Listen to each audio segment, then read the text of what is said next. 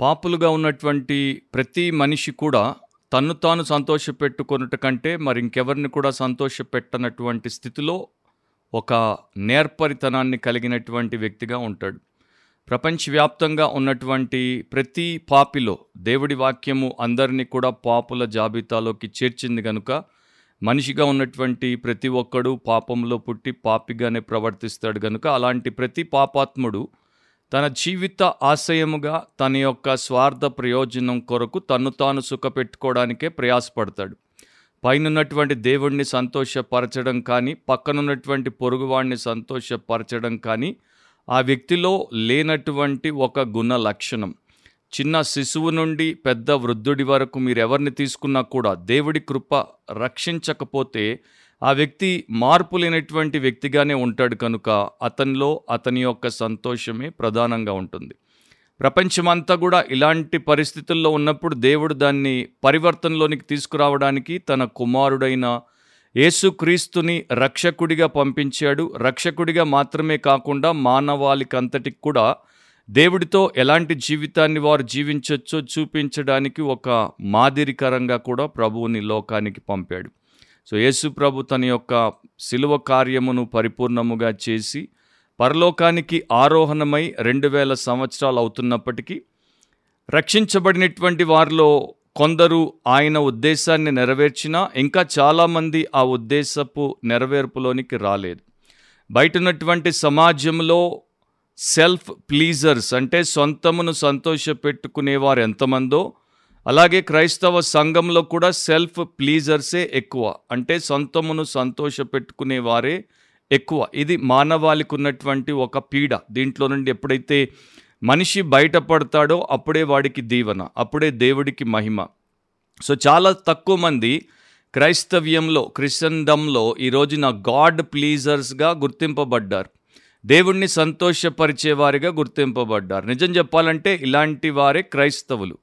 వీరే యేసు శిష్యులు వీరే యేసు అనుచరులు. ఎందుకంటే ఆయన దేవుణ్ణి ఎట్లా సంతోషపరిచాడో వీరు కూడా అదే మార్గంలో అదే మాదిరి ప్రకారం వారి యొక్క మూల ఆశయముగా దేవుడి సంతోషమునే పెట్టుకుని బ్రతికేవారు.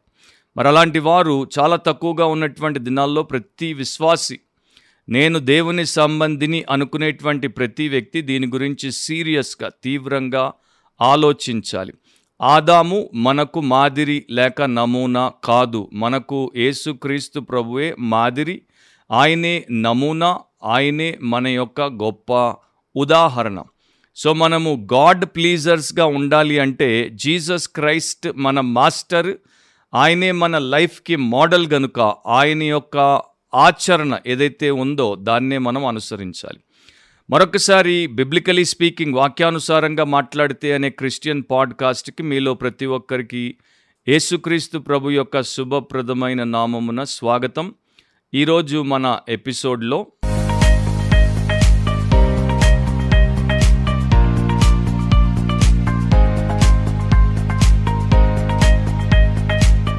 ఇంతవరకు దేవుడు నరుణ్ణి సృష్టించిన తర్వాత కేవలం ఒకే ఒక నరుడు ఆయన్ని నూటికి నూరు శాతం లేకపోతే పరిపూర్ణంగా అన్ని సమయాల్లో అన్ని విషయాల్లో సంతోషపరిచాడు దేవుడిని గొప్పగా గణపరిచాడు దేవునికి ప్రాణప్రియుడయ్యాడు. మనము నా ప్రాణప్రియుడా అని దేవుడి గురించి పాడతాము. దాంట్లో పరిపూర్ణత అనేది లేదు అని మనందరికీ తెలుసు. కానీ దేవాది దేవుడు నా ప్రాణప్రియుడా అని ఎవరి గురించి అయితే సాక్ష్యము చెప్పాడో ఆ యేసుక్రీస్తు ఒక్కడే ఆయన అంత గొప్పగా సంతోషపరిచి గణపరిచాడు సో స్వయంగా తండ్రి అయినటువంటి దేవుడు పరలోకము నుండి అందరికీ వినబడి అందరికీ తెలిసొచ్చేలాగా యేసుక్రీస్తు అను తన కుమారుడి యొక్క జీవితాన్ని గూర్చి ఆయనకు ఒక గొప్ప సాక్ష్యాన్ని ఇచ్చాడు. మార్కు సువార్త ఒకటో అధ్యాయం తొమ్మిది నుండి పదకొండవ వచనం వరకు ఆ దినములలో యేసు గలిలయలోని నజరేతు నుండి వచ్చి యోర్దానులో యోహాను చేత బాప్తిస్మం పొందెను. వెంటనే ఆయన నీళ్ళలో నుండి ఒడ్డునకు వచ్చుచుండగా ఆకాశము చీల్చబడుటయు పరిశుద్ధాత్మ పావురం వలె తన మీదికి దిగివచ్చుటయు చూచెను. మరియు నీవు నా ప్రియ కుమారుడవు నీయందు నేనానందించుచున్నానని ఒక శబ్దము ఆకాశము నుండి వచ్చెను. సో ఇక్కడ మనము ఆ యొక్క సంఘటనను దాంట్లో ఉన్నటువంటి గొప్ప విషయములన్నింటినీ కూడా చదువుకోవడానికి తెలుసుకోవడానికి దేవుడు రికార్డ్ చేశాడు. ఈరోజు మన పాడ్కాస్ట్ యొక్క అంశం ఏంటంటే with you I'm well pleased with you I'm well pleased నీ అందు నేను ఆనందించుచున్నాను. నీ అందు నేను ఆనందించుచున్నాను. అది మన యొక్క అంశం. ఇంకో రకంగా చెప్పాలంటే I take great pleasure in you నీలో నాకెంతో గొప్ప సంతోషం. My soul delights in you నా ఆత్మ నీయందు ఆనందముతో పరవశిస్తోంది అని తన కుమారుడినటువంటి యేసుక్రీస్తుని గురించి దేవుడు పలికాడు. ఆ యొక్క సన్నివేశంలో త్రిత్వం యొక్క చిత్రాన్ని చూడొచ్చు. అంటే ద పిక్చర్ ఆఫ్ ట్రినిటీ దేవుడు త్రిత్వమై ఉన్నాడు. త్రియేక దేవుడు కనుక పరలోకము నుండి తండ్రి అయినటువంటి దేవుడు పలకడం పరిశుద్ధాత్మ దేవుడు పావురం రూపంలో ప్రభు అయిన యేసుక్రీస్తు మీదికి దిగిరావడం యోర్ధాను నదిలో బాప్తిస్మం ఇచ్చి యోహాను ద్వారా యేసుక్రీస్తు ప్రభు దేవుడి యొక్క సంకల్పం ప్రకారం బాప్తిస్మం పొంది ఈ యొక్క సన్నివేశంలో త్రియేక దేవుని యొక్క గొప్ప విషయాన్ని మనము చూడొచ్చు. అక్కడ అద్భుతంగా దేవుడు చూపించాడు. దాంతోపాటు మూడు స్ట్రైకింగ్ స్టేట్మెంట్స్ అంటే ఆయన చేసినటువంటి మూడు బలమైనటువంటి వ్యాఖ్యలు మనకు కనబడతాయి. ఇంగ్లీష్లో వాటిని ఈజీగా మనం విడదీయొచ్చు. తెలుగులో కొంత కలిసిపోయినట్టు ఉంటుంది మొట్టమొదటిది యు ఆర్ మై సన్. నీవు నా కుమారుడవు అని అంటున్నాడు. తర్వాత నాకు ప్రియుడవు అని అంటాడు. తెలుగులో నా ప్రియ కుమారుడవు అని కలిసి ఉంటుంది. ఆ తర్వాత మూడవది ఏంటి నీ యందు నేను ఆనందించుచున్నాను. ఈ మూడు కూడా పాత నిబంధనలో ప్రవచింపబడినటువంటి విషయాల్లో నుండి తీసుకుని పలుకబడినటువంటి సత్యాలే. ఉదాహరణకి మొదటిది యు ఆర్ మై సన్ అనేది రెండవ కీర్తన ఏడవ వచనంలో నుండి తీసుకున్నాడు. నీవు నా కుమారుడవు నేడు నిన్ను కనియున్నాను. సో ప్రవచనాత్మకంగా ఇస్రాయేలుకు మెస్సియాగా దావీదు సంతానముగా దావీదు కుమారుడిగా తర్వాత రాజ్యాన్ని కైవసం చేసుకోబోయేటువంటి రాజాదిరాజుగా యేసుక్రీస్తు వచ్చాడు. కనుక దేవుడు తనను ఉద్దేశించి ఈ మాటలు పలికాడు. అప్పుడు పలికింది దేవుడే ఇప్పుడు కూడా దాన్ని తిరిగి రీటరేట్ చేయడం అంటే తిరిగి నొక్కి చెప్పింది కూడా ప్రభువే. రెండవది ఏమంటున్నాడు నాకు ప్రియుడవు. You are my beloved son అంటే నాకు ప్రియమైన కుమారుడవు. ఇది ఎక్కడి నుండి తీసుకోవచ్చు? ఆదికాండం ఇరవై రెండో అధ్యాయం రెండో వచనంలో అబ్రహాముతో దేవుడు పలికినటువంటి మాటల్లో ఈ సత్యాన్ని మనం చూడొచ్చు. అప్పుడు ఆయన నీకు ఒక్కడై ఉన్న నీ కుమారుని అనగా నీవు ప్రేమించు ఇస్సాకును తీసుకుని. సో ఇస్సాకు అబ్రహాముకు ఒకే ఒక కుమారుడు అంటే దేవుడి ద్వారా వాగ్దానం చేయబడి ఇవ్వబడినటువంటి మొదటి కుమారుడు. అతన్ని అబ్రహాము అమితంగా ప్రేమించాడు. యేసుక్రీస్తు దేవుడికి అద్వితీయ కుమారుడు అండ్ దేవుడు యేసుక్రీస్తును అమితంగా ప్రేమించాడు. కనుక ఆ ప్రేమించిన కుమారుడిని అబ్రహాం ఎట్లా పర్వతం మీద బలియాగముగా అర్పించడానికి పంపబడ్డాడు. అట్లాగే ఇప్పుడు తండ్రి అయిన దేవుడు కుమారుడిని లోక పాపము నిమిత్తము బలియాగముగా అర్పించే సమయం వచ్చింది. మూడవది ఎషియా నలభై రెండు ఒకటో వచనం. ఇదిగో నేను ఆదుకొను నా సేవకుడు నేను ఏర్పరచుకొనిన వాడు నా ప్రాణమునకు ప్రియుడు. అతని యందు నా ఆత్మను ఉంచి ఉన్నాను అతడు అన్యజనులకు న్యాయము కనుపరుచును. సో ఇక్కడ దేవుడు తన సేవకుడి గురించి మాట్లాడుతున్నాడు. దేవుడికి చాలామంది దాసులు చాలామంది సేవకులు ఉన్నారు మోషే దావీదు తర్వాత ఇలాంటి వారు. కానీ ఈయన లాంటి సేవకుడు ఈయనకి సరితూగే సేవకుడు మరొకడు లేడు. యషియాలో మీరు నలభయో అధ్యాయం నుండి యాభయో అధ్యాయం వరకు ఈ యొక్క సఫరింగ్ సర్వెంట్ని చూస్తారంటే దేవుడి కొరకు శ్రమనోర్చినటువంటి సేవకుణ్ణి. లేకపోతే దేవుని కొరకు ఎవడు పడనంత గొప్పగా శ్రమ పడినటువంటి దాసుణ్ణి. ఆయన గురించి ఇక్కడ మాట్లాడుతున్నాడు. సో తండ్రి అయినటువంటి దేవుడు కుమారుడైన దేవుడు పరిశుద్ధాత్మ దేవుడు ఆ సన్నివేశంలో మనకు కనబడతారు. అండ్ దేవుడు తన కుమారుడి ఎందు ఎంతగా ఆనందించాడంటే ఆయన యొక్క సేవను ఆమోదించి తన పరిశుద్ధాత్మను ఆయన మీదికి పంపించాడు. బాహాటంగా అందరికీ ఏసుక్రీస్తే లోక రక్షకుడని ఏసుక్రీస్తే నిజముగా దేవుని కుమారుడు నరావతారిగా అవతరించాడని యేసుక్రీస్తు ద్వారానే అందరికీ నీతి న్యాయములు కలుగుతాయనేది ఆయన ఇక్కడ మరొకసారి నిరూపించేశాడు. So Jesus is going to be the substitute. అంటే అందరికీ బదులుగా ప్రతినిధిగా యేసు ఉండబోతున్నాడు. మీడియేటర్ మనిషికి దేవుడికి మధ్య మధ్యవర్తి ఒక్కడే. ఆయనే నరుడైన యేసుక్రీస్తు. అది తర్వాత మన యొక్క సేవియర్ అంటే మన రక్షకుడిగా మన పాపముల నుండి మనల్ని రక్షించువానిగా ఆయన ఉండబోతున్నాడు. చాలా సంవత్సరాల క్రితము అమెరికాలో ఒక ధనికుడైనటువంటి వ్యాపారి ఆయన పేరు గిరాడ్. ఆయన దగ్గరికి ఒక రోజున ఒక యవనస్తుడు వచ్చి సార్ నాకు ఏదైనా ఒక పని ఇస్తే నమ్మకంగా చేస్తానన్నప్పుడు ఆయన బయట ఉన్నటువంటి ఒక మూలన పేర్చబడినటువంటి ఇటుకలన్నింటిని తెచ్చి ఇంకొక మూలన వాటిని అలాగే జాగ్రత్తగా అమర్చి పెట్టమని చెప్పాడు.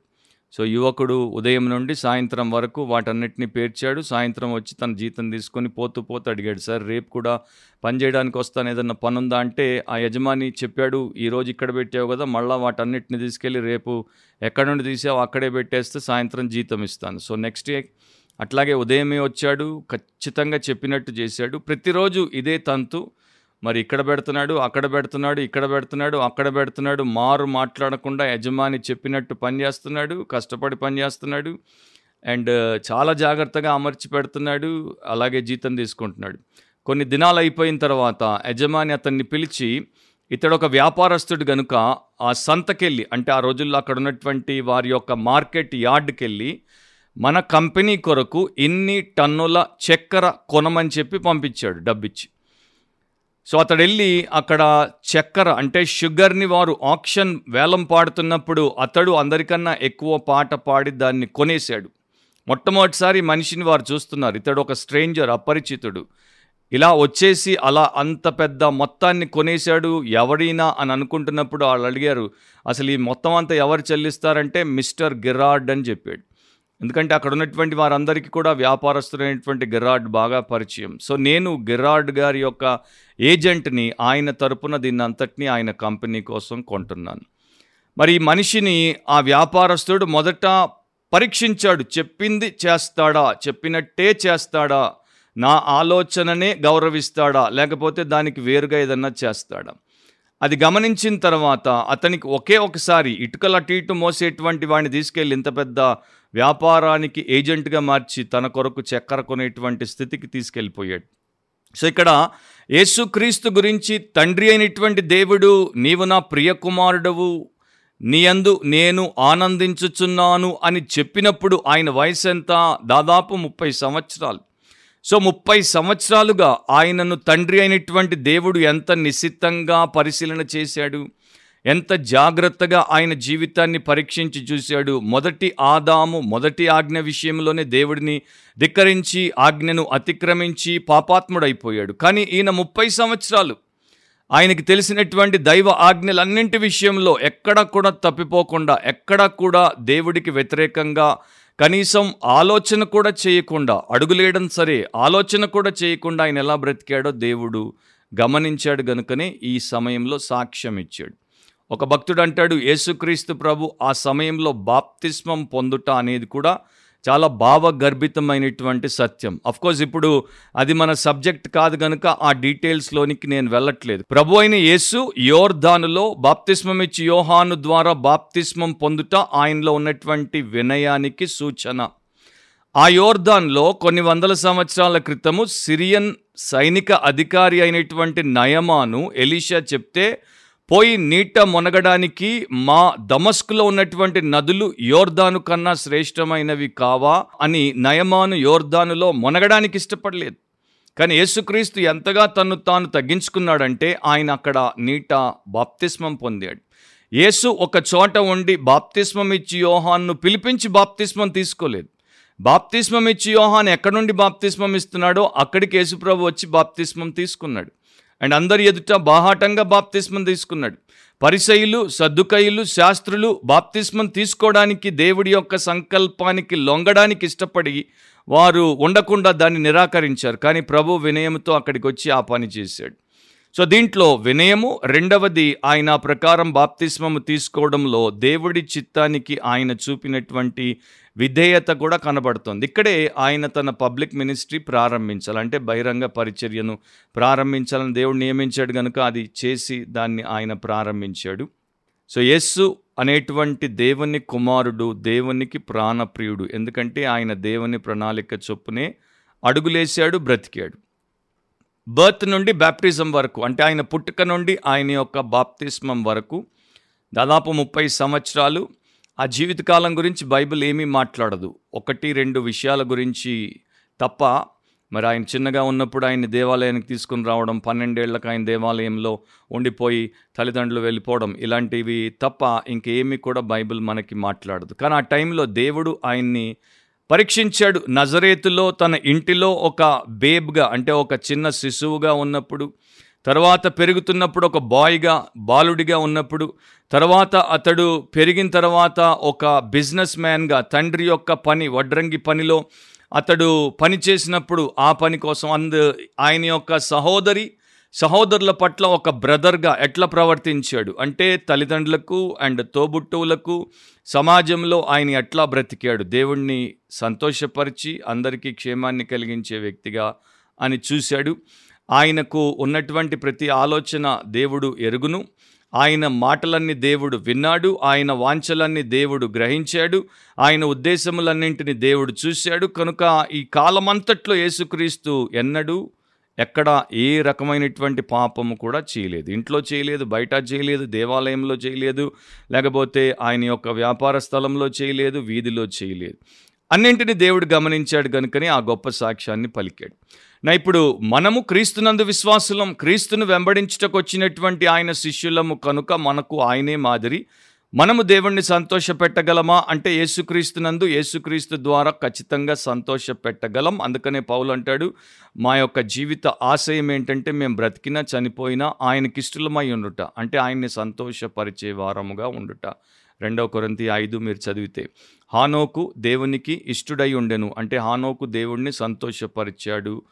ఈనక్ ప్లీస్డ్ గాడ్ అని హెబ్రి పదకొండులో రాయబడింది. సో ఓల్డ్ టెస్టిమెంట్లో ఒక పరిశుద్ధుడు దేవుణ్ణి సంతోషపరిచాడు అండ్ న్యూ టెస్టమెంట్లో పౌల్ అనే పరిశుద్ధుడు దేవుణ్ణి సంతోషపెట్టుటే జీవితంగా బ్రతికాడు. కనుక ప్రతి విశ్వాసి పరిశుద్ధపరచబడినటువంటి ప్రతి వ్యక్తి దేవుణ్ణి సంతోషపరచుటకు దేవుడి కృప ఇవ్వబడుతుంది. బైబిల్ చాలా వివరాలు మనకిస్తోంది. కొన్నింటిని ఈ యొక్క బ్రీఫ్ పాడ్కాస్ట్లో మీతో పంచుకొని ఇవ్వండి దేవుణ్ణి సంతోషపరిచేటువంటి వ్యక్తుల్లో ఉండే కొన్ని లక్షణాలు. అన్నీ కాదు కొన్ని. దాంట్లో మొట్టమొదటిది ఏంటంటే they ask right things from God. దేవుడి దగ్గర సరైన విషయాల కొరకే వారు కోరుకుంటారు వేడుకుంటారు ప్రార్థిస్తారు. ఉదాహరణకి మొదటి రాజులు మూడవ అధ్యాయం తొమ్మిది పది వచనాల్లో ఇంత గొప్పదైన నీ జనమునకు న్యాయము తీర్చగలవాడు ఎవడు? కాబట్టి నేను మంచి చెడ్డలు వివేచించి నీ జనులకు న్యాయము తీర్చినట్లు నీ దాసుడనైన నాకు వివేకము గల హృదయము. దయచేయము. సొలోమోను చేసిన ఈ మనవి ప్రభువునకు అనుకూలమాయను గనుక.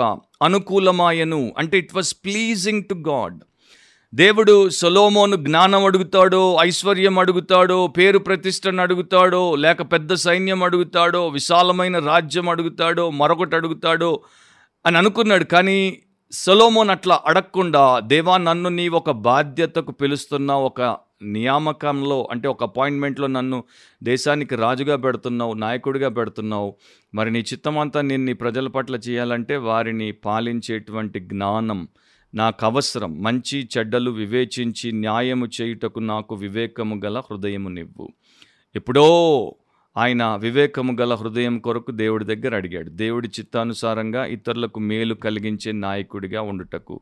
మరి రోజున క్రైస్తవులు లోకమంతా కూడా అవివేకముతో నిండిపోతున్నప్పుడు సంఘంలో కూడా వాక్యము అరుదుగా వినబడి అనేకులు అవివేక హృదయాలుగా ఉన్నప్పుడు అంధకారమే ఎక్కువగా ఉన్నప్పుడు దేవుడి దగ్గర అడగాల్సినటువంటి విషయాలేంటి? దేవుణ్ణి సంతోషపెట్టాలి అనుకునేటువంటి వారు అడిగే విషయాలేంటి? దేవా నాకు ఒక ఉద్యోగం ఇవ్వు దేవా నాకు పెళ్ళి చేయి దేవా నాకు బిడ్డనివ్వు దేవా నాకు పెద్ద బండినివ్వు దేవా నాకు ఒక బిల్డింగ్నివ్వు దేవా నా బ్యాంక్ అకౌంట్ పెంచు. ఇవా లేకపోతే ప్రభువా నేను నీ హృదయంలో ఒక స్థానాన్ని కలిగి ఉండాలి. నేను నీ కొరకు ఒక సేవకుడిగా ఉండాలి సాక్షిగా ఉండాలి. ఇతరులను నీ పక్షాన సమర్థవంతంగా ప్రభావితం చేసే వ్యక్తిగా ఉండాలి. లోకం నశిస్తోంది లోకానికి ఎక్కువ కాలం లేదు. యేసు రాకడ అతి సమీపంగా ఉంది. ఎప్పుడో ఎలిషా అన్నాడు ఇది మనము ఆస్తులు సంపాదించుకోవడానికి సమయమా? అని. ఈ రోజున చాలామంది ఆత్మీయులు అనబడేటువంటి వారు ఆస్తులు సంపాదించుకుందాం అనుకునేటువంటి పరిస్థితుల్లో ఉంటే వారికి బుద్ధి ఉందా? అనే భక్తుడైనా అడుగుతాడు. సో దేవుణ్ణి సంతోషపెట్టదలిచిన వారు ఆయన హృదయానికి ఇష్టమైనవి అనుకూలమైన వాటిని అడుగుతారు. అండ్ దేవుడు సొలోమోనుకు జ్ఞానంతో పాటు మిగతావి కూడా ఇచ్చాడు. మనం కూడా దైవికంగా ఉంటే దేవుడు మనకేమీ తక్కువ చేయడు. మన లగ్జరీస్ అన్నిటిని మీట్ చేయడు కానీ మనకున్న నీడ్స్ అన్నిటినీ ఆయన తప్పకుండా తీరుస్తాడు. సో బిల్ గోథర్డ్ అనే సేవకుడు అన్నాడు wisdom is seeing life from God's point of view. జ్ఞానము అంటే జీవితం వంక దేవుడి దృష్టికోణముతో చూడడం. దేవుడి సంబంధిని దేవుడి బిడ్డను అని చెప్పుకుని కూడా నీవింకా జీవితాన్ని నీ దృష్టికోణం నుండే నీ ఇంటి వారి దృష్టికోణం నుండే నీ స్నేహితుల దృష్టికోణం నుండే లేకపోతే భౌతికపరమైనటువంటి మనుషుల దృష్టికోణం నుండే చూస్తుంటే నీవు అవివేకివి అజ్ఞానివి. సో నిజంగా దేవుణ్ణి సంతోషపెట్టదలిచిన వారు దేవుడి ఆలోచన ప్రకారమే వారి జీవితాన్ని కట్టుకుంటారు. అదే ఇక్కడ సొలోమోను చేసినట్లు ఆయన అడిగినట్లు అండ్ అలాగే దేవుణ్ణి సంతోషపెట్టే ప్రతి ఒక్కడు ఉంటాడు అనేది కూడా మనం చూస్తాం. అందుకే పౌలు అన్నాడు నాకు ఏవేవి మరి లాభకరములో వాటన్నింటిని క్రీస్తు నిమిత్తము నష్టముతోనూ పెంటతోనూ సమానముగా ఎంచుకొనుచున్నాను. ఏళ్ళ క్రితం నైన్టీన్ హండ్రెడ్స్లో చార్ల్స్ ఏ. టిండ్లీ అనేటువంటి ఒక నల్లజాతీయుడు బానిసత్వంలో పుట్టాడు. తల్లి చిన్నప్పటి నుండి అతనికి భక్తి విశ్వాసములు నేర్పుతూ వచ్చింది. అతడు చాలా కష్టంతో పెరిగాడు. ఆ రోజుల్లో యజమాని దగ్గరికి వచ్చి నేను ఆదివారము ఆరాధనకు చర్చికి వెళ్తానంటే నువ్వు చర్చికి వెళ్తే నీకు వీప్ మీద కొరడ దెబ్బలు పడతాయంటే చర్చికి వెళ్ళి వచ్చి కొరడ దెబ్బలు తినేవాడు. ఈ రోజున మనము ఇంట్లో ఉండి చర్చికు రాని వారిని కొరడతో కొట్టాల్సి వస్తుంది. అట్లాంటి దుస్థితిలో ఈ రోజున మనుషులు ఉన్నారు ఆ రోజున చర్చికి వెళ్ళడానికి కొరడ దెబ్బలు తినేవారు. సో ఈ చిన్నపిల్లోడు చర్చికి వెళ్ళొచ్చి కొరడ దెబ్బలు తినేవాడు. సరే అలా పెరిగాడు. కష్టపడి కరెస్పాండెన్స్ కోర్స్ చేసి థియాలజీ నేర్చుకున్నాడు. యవనంలోనికి రాగానే దేవుడి కృపను బట్టి బానిసత్వం నుండి విడుదల పొందాడు గనుక సేవకుడయ్యాడు. ఒక పన్నెండు మంది చిన్న చర్చ్ దానికి అతన్ని కాపరిగా పెడితే అతడు నమ్మకంగా పగలు రాత్రి ప్రార్థన చేసి ప్రయాసపడి దాన్ని పోషించాడు మంచి వాక్య పరిచర్య చేసేవాడు కనుక మెల్లగా అది పెరిగింది. దాంట్లోకి నల్ల జాతీయులే ఎక్కువైనా తెల్లవారు కూడా వచ్చేవారు ఎందుకంటే ఇతని ప్రసంగం అంత బాగా ఉండేది. అండ్ వారు కూడా మేలు పొందుతున్నామని గుర్తించి వచ్చేవారు. అది కాలక్రమేణా పెరిగింది వెయ్యి మందిని దాటేసింది. సో ఇతడు నేను పడిన కష్టం ఇతరులు కూడా పడుతున్నారని చూసినప్పుడు వెంటనే అతడు నిస్వార్థపరుడిగా ఇతరుల క్షేమం కోసం పాటుపడడం మొదలుపెట్టాడు. ప్రతివారం ఐదారు వందల మందికి చక్కని వేడి భోజనం ఆయన చర్చి వాళ్ళు పెట్టేవారు. ఎవరైనా రోగిగా ఉంటే మందులు ఇచ్చేవారు. ఎవరికైనా బట్టలు లేకపోతే బట్టలు ఇచ్చేవారు. ఎవరైనా వారికి వీధుల్లో ఉండే వారికి కొంచెం వేడి నీళ్ళు ఇస్తే స్నానం చేసుకుంటామంటే వారిని ఆ యొక్క చర్చి వెనకాల ఉన్నటువంటి వాష్రూముల్లో వేడి నీళ్ళు ఇచ్చి స్నానాలు చేయించేవారు. సో ఇట్లా అతడు మరి అటు వాక్యాన్ని చెప్తున్నాడు ఆత్మీయ అవసరం తీరుస్తున్నాడు ఇటు శారీరకంగా వారికి ఉన్నటువంటి భౌతిక అవసరాలు తీర్చి గొప్ప సేవ చేశాడు. సో ఫిలడెల్ఫియా మేయర్ ఆయన చేసే సేవల్ని గుర్తించి నైన్టీన్ థర్టీస్లో అంటే దాదాపు వందేళ్ళ క్రితం ఆయనకి రెండు వేల డాలర్ల చెక్ తీసుకుని వచ్చి గిఫ్ట్గా ఇచ్చాడు. దాన్ని కూడా ఆయన తర్వాత ఆ పేదల సేవ కోసమే వాడేశాడు. July thirty first nineteen thirty three Charles Tindley చనిపోయాడు. చనిపోయిన తర్వాత కూడా కొంతకాలం వరకు ఆయన సంఘం వారు రొట్టె పేదలకు పంచుతూనే ఉన్నారు. అండ్ ఆయన యొక్క సర్వీస్లో ఆయన గురించి మాకు ఈయన అది చేశాడు ఇది చేశాడు అని చెప్పుకోవడానికి చెప్పుకోవడానికి ఒక్కొక్కడికి ఇంత ఇంత టైం ఇచ్చినా కూడా ఐదు గంటలు పట్టింది. అయినా కూడా అందరు చెప్పడానికి అవకాశం లేదు. సో అతడు వెళ్ళిపోయిన తర్వాత కూడా ఇప్పటికి కూడా అక్కడ ఉన్నటువంటి వారిలో వృద్ధులైనటువంటి వారు ఏమనంటారంటే బ్లాక్ ప్రీచర్ నల్ల జాతి బోధకుణ్ణి ఆయన మా బ్రదర్ అంటే is a brother to everyone ఆయన ప్రతి ఒక్కడికి సహోదరుడు. ఎందుకంటే మనిషి తన కొరకే స్వార్థంతో బతికితే ఎవరిని సంతోషపెట్టడు దేవుడు సంతోషపడుట అనేది అసలు అసంభవం. కనుక దేవుడికి ఇష్టమైనటువంటి విషయాలను అడిగేటువంటి వారు దేవుణ్ణి సంతోషపరుస్తారు. రెండవది ఏంటి ఇలాంటి వారు they are separated for God దేవుడి కొరకే ప్రత్యేకించబడతారు. రెండవ తిమోతి రెండవ అధ్యాయం నాలుగో వచనంలో సైనికుడెవడను యుద్ధమునకు పోవునప్పుడు తన్ను దండులో చేర్చుకొనిన వానిని సంతోషపెట్టవలనని ఈ జీవన వ్యాపారములలో చిక్కుకొనడు. సో సైనికుడిని సైనిక అధికారి యుద్ధంలో దండులో చేర్చుకున్నాడు యుద్ధానికి పంపడానికి తర్ఫీదునిస్తాడు సిద్ధపరుస్తాడు అండ్ అతన్ని అప్రమత్తంగా ఉంచుతాడు. ఆ సైనికుడి యొక్క ఒకే ఒక ఆలోచన ఏంటి? నన్ను చేర్చుకున్న నా సైనిక అధికారిని ఎట్టి పరిస్థితుల్లో సంతోషపెట్టాలి. ఆయనను నేను ఎప్పుడు కూడా ఆయాసానికి గురి చేయొద్దు దుఃఖ పెట్టొద్దు ఆయన నా మీద పెట్టిన యొక్క విశ్వాసాన్ని వమ్ము చేయొద్దు. కనుక నేను జీవన వ్యాపారములలో చిక్కుకొనకూడదు జీవితంలో వ్యాపారం చేయడమే కాదు జీవితానికి సంబంధించిన వ్యాపారాలే ఉంటాయి. వాటిలో చాలామంది చిక్కుకుంటారు. ఒక గొర్రె పోయి ఒక ముళ్ళ కంపలో చిక్కుకుని బయటపడలేక బయటపడేందుకు గట్టిగా ప్రయత్నిస్తే ఆ ముళ్ళు గుచ్చుకొని రక్తం ఎట్లా గారుతుందో. అట్లా ఈ జీవన వ్యాపారాల్లో చాలామంది విశ్వాసులు చిక్కుకొని రక్తాలు కార్చుకుంటున్నారు. ఏమీ పని చేయలేని స్థితిలో.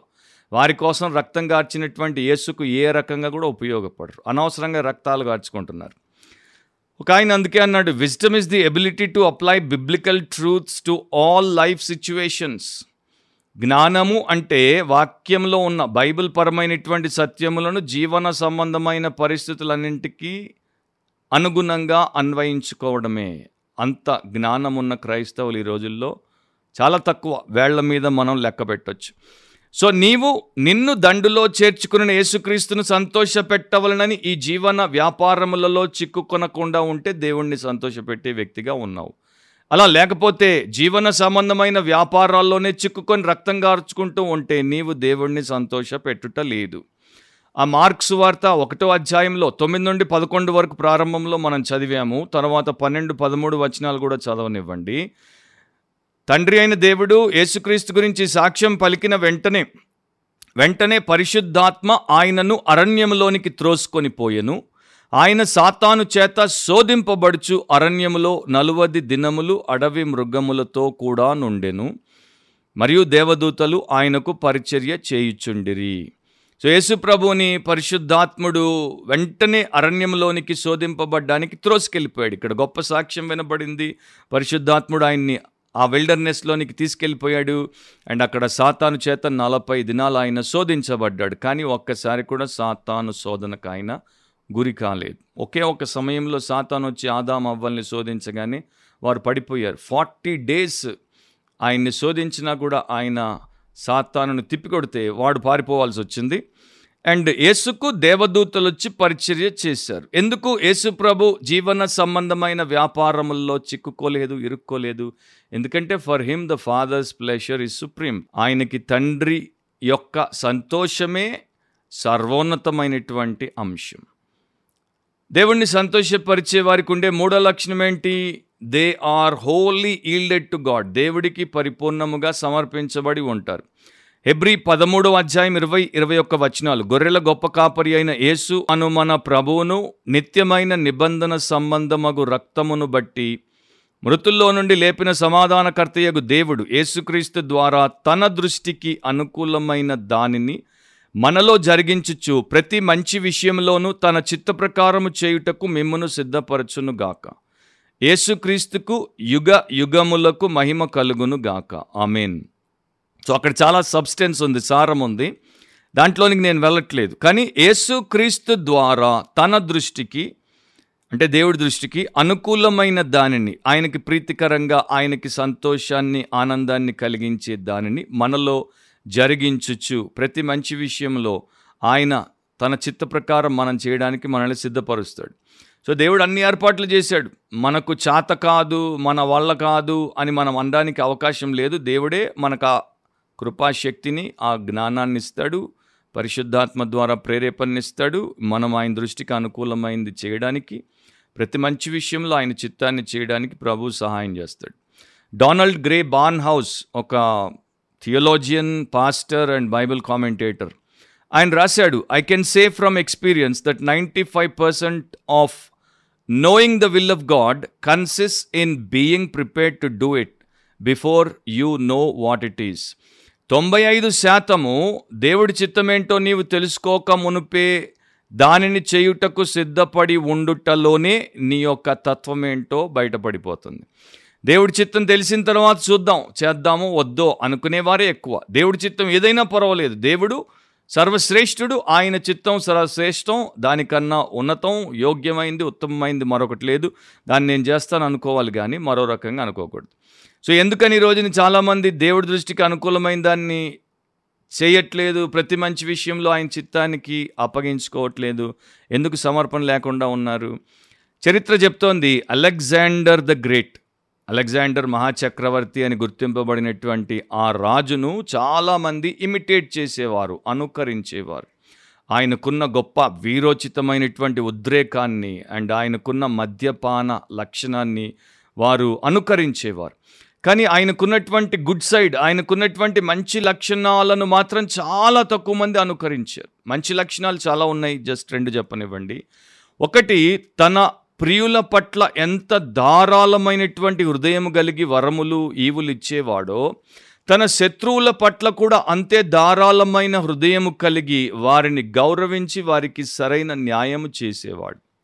నేను బలాఢ్యుడను నేనే దీనికి రాజును వీళ్ళందరూ నాకు దొరికిన శత్రువులు బానిసలు అని వారిని ఎప్పుడు కూడా చులకనగా ట్రీట్ చేయలేదు.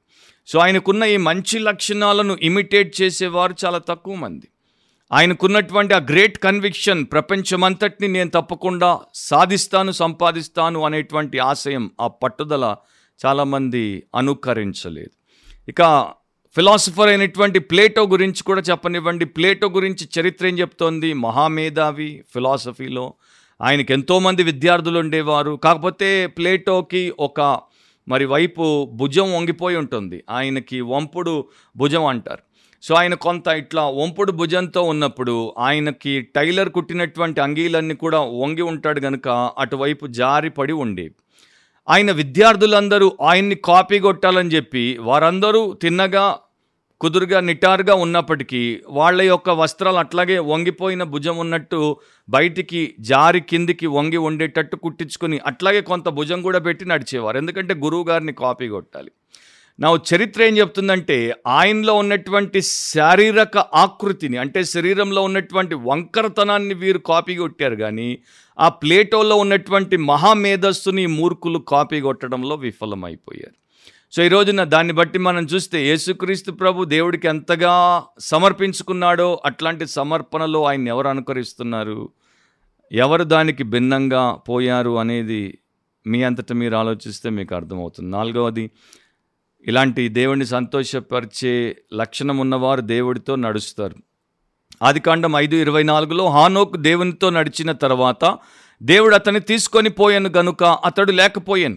హానోక్ దేవుడితో నడిచాడు విశ్వాసాన్ని బట్టి నడిచాడు దేవుణ్ణి సంతోషపరిచాడు. ఎందుకంటే హెబ్రి పదకొండు ఐదులో విశ్వాసమును బట్టి హానోకు మరణము చూడకుండానట్లు కొనిపోబడిను. అతడు కొనిపోబడక మునుపు దేవునికి ఇష్టడై ఉండెనని దేవుని సంతోషపరిచినని అని కూడా ట్రాన్స్లేట్ చేయొచ్చు సాక్ష్యము పొందాను. కాగా దేవుడు అతన్ని కొనిపోయాను కనుక అతడు కనబడలేదు. సో దేవుడు కొందరిని కొనిపోతాడు దేవుడు చాలామందిని వదిలిపోతాడు. ఎందుకంటే వారు దేవుడికి ఆయాసాన్ని కలిగించారు గనుక వారిని వదిలిపోతాడు సంతోషాన్ని కలిగించేటువంటి కొంతమందిని కొనిపోతాడు. అండ్ ఇక్కడ హానోకు దేవుడిని ఎంతగా సంతోషపరిచాడు అందుకని దేవుడు హానోకుతో మరి ఉండడానికి హానోకు తనతో నడవడానికి అనుమతించడానికి తర్వాత తన గృహానికి కొనిపోవడానికి ఇష్టపడ్డాడు. కెన్నెత్ పిల్లర్ ఒక మాట అంటాడు if you find God you find life నీవు ఒకవేళ దేవుణ్ణి కనుగొంటే జీవాన్ని కనుగొంటావు. ఇఫ్ యు మిస్ గాడ్ ఒకవేళ నీవు దేవుణ్ణి పోగొట్టుకుంటే లేకపోతే కనుగొనలేకపోతే you miss the whole point of living అసలు బ్రతుకుటకున్నటువంటి మూల ఉద్దేశాన్నే నువ్వు కోల్పోయావు. దేవుడితో నడవకుండా ఉన్నటువంటి మనిషి ఎందుకు బ్రతుకుతున్నాడు? ఎందుకు బ్రతకాలి? ఈరోజు మనం వేసుకోవాల్సినటువంటి ప్రశ్న ఏంటంటే మనం నడుస్తున్నాం నడుచుట అంటే జీవించుట. వాక్ అనేది బైబిల్ ప్రకారము మన యొక్క లైఫ్ స్టైల్కి సూచన సాదృశ్యం. సో మనము ఎవరితో నడుస్తున్నాం? Walking with our own self మన సొంతంతోనే నడిచి వెళ్ళిపోతున్నామా? లేకపోతే వాకింగ్ విత్ ద వరల్డ్ లోకముతో దాని యొక్క ఆచరణల ప్రకారం మర్యాదల ప్రకారం నడిచిపోతున్నామా? వాకింగ్ విత్ ద డెవిల్ లేకపోతే ఇస్కర్యోత్ యూదాలాగా సాతాన్తో నడుస్తున్నామా? ఆర్ వాకింగ్ విత్ గాడ్ దేవుడితో నడుస్తున్నామా? ఏసు చెప్పాడు నా వెంబడి రండి. నన్ను వెంబడించండి. మనం ఎవరితో నడుస్తున్నాం? జీవులు జీవాధిపతితో నడవాలి. Godly will always walk with their God అంటే భక్తి పరులు వారి దేవుడితో నడుస్తారు. సో సంతోష పెట్టేవారు దేవుడితో నడుస్తారు. ఇక చివరిది దే ప్రైజ్ గాడ్ కీర్తన అరవై తొమ్మిదో అధ్యాయంలో ముప్పై ముప్పై ఒకటి వచనాలు కీర్తనలతో నేను దేవుని నామమును స్థుతించదను కృతజ్ఞతాస్థుతులతో నేను ఆయనను ఘనపరచదను. ఎద్దుకంటెను కొమ్ములను డెక్కలను గల కోడికంటను అది యహోవాకు ప్రీతికరం. దేవుడికి ప్రీతికరమైంది ఏంటి? ఇది ఓల్డ్ టెస్టిమెంట్లో బలులు అర్పించమని దేవుడే చెప్పాడు. ఆ టైంలో ఎందుకంటే కొమ్ములు డెక్కలు గల కోడి కంటే దేవుడికి ఆయన యందు భయము భక్తి కలిగినటువంటి విశ్వాసులు కీర్తనలతో కృతజ్ఞతాస్థుతులతో ఆయన నామాన్ని స్థుతించి ఆయన్ని గనపరిస్తే ఆయనకు అది ప్రీతికరం. So God loves the praise of his people. అంటే సెయింట్స్ యొక్క ప్రైజ్ని పరిశుద్ధుల యొక్క స్థుతిని యాగమును ఆరాధనను దేవుడు ఇష్టపడతాడు. ఎంతగానో ఆయన దాన్ని కాంక్షిస్తాడు కోరుకుంటాడు. జాన్ క్యాల్విన్ అన్నాడు men in general praise God in such a manner that he scarcely obtains the tenth part of his due మనుషులు దేవుడిని ఎలా సామాన్యంగా స్థుతిస్తారంటే ఆయనకు చెందవలసిన దాంట్లో కనీసం పది శాతము కూడా ఆయనకి చెందుట లేదు. సండే మీరు చర్చెస్కి వెళ్ళి చూడండి మనుషులు దేవుడిని ఎలా స్థుతిస్తున్నారు ఎలా కీర్తిస్తున్నారు ఎలా ఆరాధిస్తున్నారు ఎలా గణపరుస్తున్నారు అనేది మీకు అర్థమైపోతుంది. సో మన ప్రభు అయిన యేసుక్రీస్తునే ఇక్కడ ఒక పోలికగా తీసుకుందాం. మీరు న్యూ టెస్టిమెంట్ జాగ్రత్తగా చదవండి. అనేక సందర్భాల్లో ఆయన దేవుడికి కృతజ్ఞతాస్థుతులు చెల్లించి కీర్తించి ఆ తర్వాతే ఆయన ప్రార్థించుటలో లేక కార్యాలు చేయుటలో ఆయన ఏం చేశాడో మన కొరకు నమోదు చేయబడింది. So Jesus always praised God thanked God worshipped God glorified God exalted God so యేసులో ఉన్న లక్షణం మనకు అవసరం. అది లేకపోతే మనం భక్తిపరులం ఎట్లా అవుతాం? ఒక సండే స్కూల్ టీచర్ తన సండే స్కూల్ పిల్లల్ని ఒక ప్రశ్న అడిగింది. అపోస్తల కార్యములు పదో అధ్యాయంలో కొర్నేలి అనే భక్తిపరుడు ఉండేవాడు.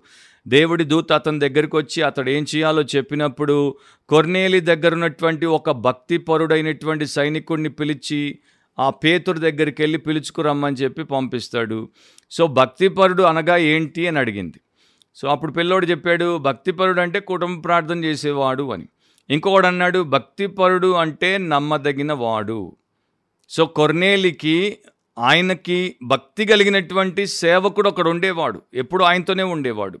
సో ఈయనకే కాదు భక్తి ఆ సేవకుడికి కూడా భక్తే. సో ఆ సేవకుడిని అతడు నమ్మి పంపించాడు. పెద్ద బాధ్యతను పేతుర్ని తీసుకురావాల్సిన బాధ్యతను భక్తి కలిగిన వాడికి ఇచ్చాడు. సో నీకు భక్తుంటేనే కదా దేవుడు నిన్ను ఇష్టపడేది. నీకు భక్తుంటేనే కదా దేవుడు నిన్ను సేవలో బలపరిచి వాడుకునేది. ఈ రోజున భ్రష్టు కొట్టిన ప్రతి ఒక్కడు క్రైస్తవ సేవలోనికి వచ్చి దాన్ని కంప్లీట్గా కాల రాస్తున్నారు. కలుషితం చేసి పారేశారు. బోధకులు చాలామంది ఉన్నారు. బోధకులు కాదు మనకు కావాల్సింది భక్తులు కావాలి. బోధకులు ఏంటి ఎంతోమంది భక్తి లేని దేవుణ్ణి ఎరగని మోటివేషనల్ స్పీకర్స్ అండ్ చాలా గొప్ప ఆరటర్స్ ప్రపంచంలో ఉన్నారు. వాళ్ళ కాలి గోటికి కూడా ఎంతోమంది మేము మనలాంటి వాళ్ళం పనికిరాం. కానీ మనకు కావాల్సింది అట్లాంటి భ్రష్టు కొట్టినటువంటి వాక్చాతుర్యం ఉన్న బోధకులు కాదు. మనకు భక్తిపరులైన భక్తి హృదయం గల భక్తి మనసు గల భక్తి బ్రతుకున్నటువంటి బోధకులు కావాలి. అలాంటి ప్రజలు కావాలి. ఆదికాండం ఆరో అధ్యాయం ఐదు ఆరు వచనాలు. నరుల చెడుతనం భూమి మీద గొప్పదనియు వారి హృదయం యొక్క తలంపుల్లోని ఊహ అంతయు ఎల్లప్పుడూ కేవలము చెడ్డదనియు యహోవా చూచి తాను భూమి మీద నరులను చేసినందుకు యహోవా సంతాపము నొంది తన హృదయంలో నొచ్చుకొనెను. సంతాపము నొందాడు హృదయంలో నొచ్చుకున్నాడు. మనుషులందరూ దేవుణ్ణి హృదయం పగిలేటట్టు ఆయన హృదయంలో గుచ్చబడేటట్టు చేశారు. అలాగే అందరి జీవితాలు అండ్ ఈ రోజున విశ్వాసులుగా ఉన్నవారు కూడా దేవుణ్ణి అసంతోషానికి గురి చేస్తున్నారు. They displease God in a very terrible way చాలా ఘోరమైన రీతిలో వారు దేవుణ్ణి ఆయాసానికి దుఃఖానికి గురి చేస్తారు. సంతాపము చెంది నొచ్చుకునేటట్టు చేస్తారు. దేనివల్ల డిస్బిలీఫ్ వల్ల అవిశ్వాసం వల్ల దేవుడికి ఆనందం లేకుండా చేస్తారు. డిజొబీడియన్స్ ద్వారా అవిధేయత ద్వారా దేవుడికి ఆనందం లేకుండా చేస్తారు. డిజార్డర్లీ లైఫ్ స్టైల్ అక్రమమైన జీవన విధానం ద్వారా వాడి బతుక్కి ఒక మొదలు ఒక ముగింపు ఉండదు. వాడి బతుక్కి ఒక ఎత్తు ఒక లోతు ఉండదు. వాడి బతుక్కు ఒక రైటు ఒక లెఫ్ట్ ఉండదు. అట్లాంటి డిజార్డర్లీ లైఫ్తో నేను డివోటీని నేను భక్తుణ్ణి ఆమె డివోటీ భక్తురాలను అనుకునేటువంటి వారే ఎక్కువ. వారిని చూస్తే దేవుడు ఎంత ఆయాసపడిపోతున్నాడో మీరు ఆలోచించండి. ఇక ఇలాంటి వారిని పరిశుద్ధాత్ముడు భరించాల్సి వస్తే ఆయన ఎంతగా దుఃఖపరచబడతాడు. Holy Spirit is grieved day in and day night Adamu Adamu జీవితం మనకు మాదిరి కాదు. యేసుక్రీస్తు ఆయన జీవితమే మనకు మాదిరి. అందుకని యేసుప్రభు అన్నాడు నా కాడిని ఎత్తుకొని నా యొద్ద నేర్చుకోమన్నాడు. We must learn from Jesus so that we can live like Jesus so ప్రార్థించండి దేవుడిని అడగండి ప్రభువా ప్రతినిత్యము నిన్ను సంతోషపరిచేటువంటి జీవితము నాకివ్వు అలాంటి హృదయం నాకివ్వు. విశ్వాసంతో నిన్ను సంతోషపెట్టినట్లు విధేయతతో నిన్ను సంతోషపెట్టినట్లు క్రమబద్ధీకరించబడినటువంటి జీవితంతో నిన్ను సంతోషపరిచినట్లు ప్రభు అయిన యేసు విడిచినటువంటి అడుగుజాడల్లో అడుగులేసి నడుస్తూ ఆయన మాదిరినే అనుకరిస్తూ ఆయన మనస్సును కలిగి నిన్ను సంతోషపరిచినట్లు నాకు కృపతో సహాయం చేయి. నా గత పాపములన్నింటినీ క్షమించు. నన్ను పవిత్రపరచు. ఏసు రక్తములో కడిగి శుద్ధి చేయి. ఆత్మతో నింపు. నాకు లేని బలాన్ని నాకు లేనటువంటి ప్రేరేపణ నాకు ఇచ్చి నేను నిన్ను సంతోషపరిచే బిడ్డగా నీకు ప్రియమైన బిడ్డగా ఉండినట్లు సహాయం చేయని ప్రార్థన చేస్తే దేవుడు తప్పకుండా నీకు సహాయం చేస్తాడు. అండ్ అదే నా ప్రార్థన అదే నా ఆకాంక్ష. సో మరొకసారి బిబ్లికలీ స్పీకింగ్ వాక్యానుసారంగా మాట్లాడితే అనే ఈ పాడ్కాస్ట్లో మనం కలుసుకునేంత వరకు మీలో ప్రతి ఒక్కరూ ఇంకా పాపం ఒప్పుకొని విడిచిపెట్టి ప్రభు పాదాలు పట్టుకొని క్షమించబడకపోతే ఈ సమయంలో ఆ ఆయన మీ పాపములను సిల్వలో మోసాడు మీ కొరకు ప్రాయశ్చిత్తం చేశాడు.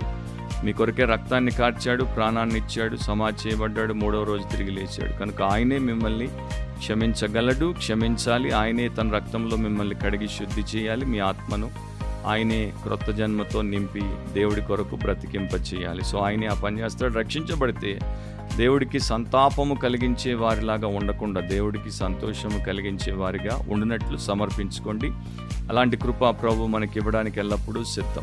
గుర్తుపెట్టుకోండి ఎప్పుడు కూడా వాక్యానుసారంగా ఆలోచించండి వాక్యానుసారంగా కోరుకోండి వాక్యానుసారంగా మాట్లాడండి వాక్యానుసారంగా ప్రవర్తించండి. అప్పుడే వాక్యానుసారంగా జీవించగలుగుతారు. అదే దేవుడి యొక్క ఆశయం. అదే మనకు నిజమైన ఆశీర్వాదం. God bless you. ఆమెన్.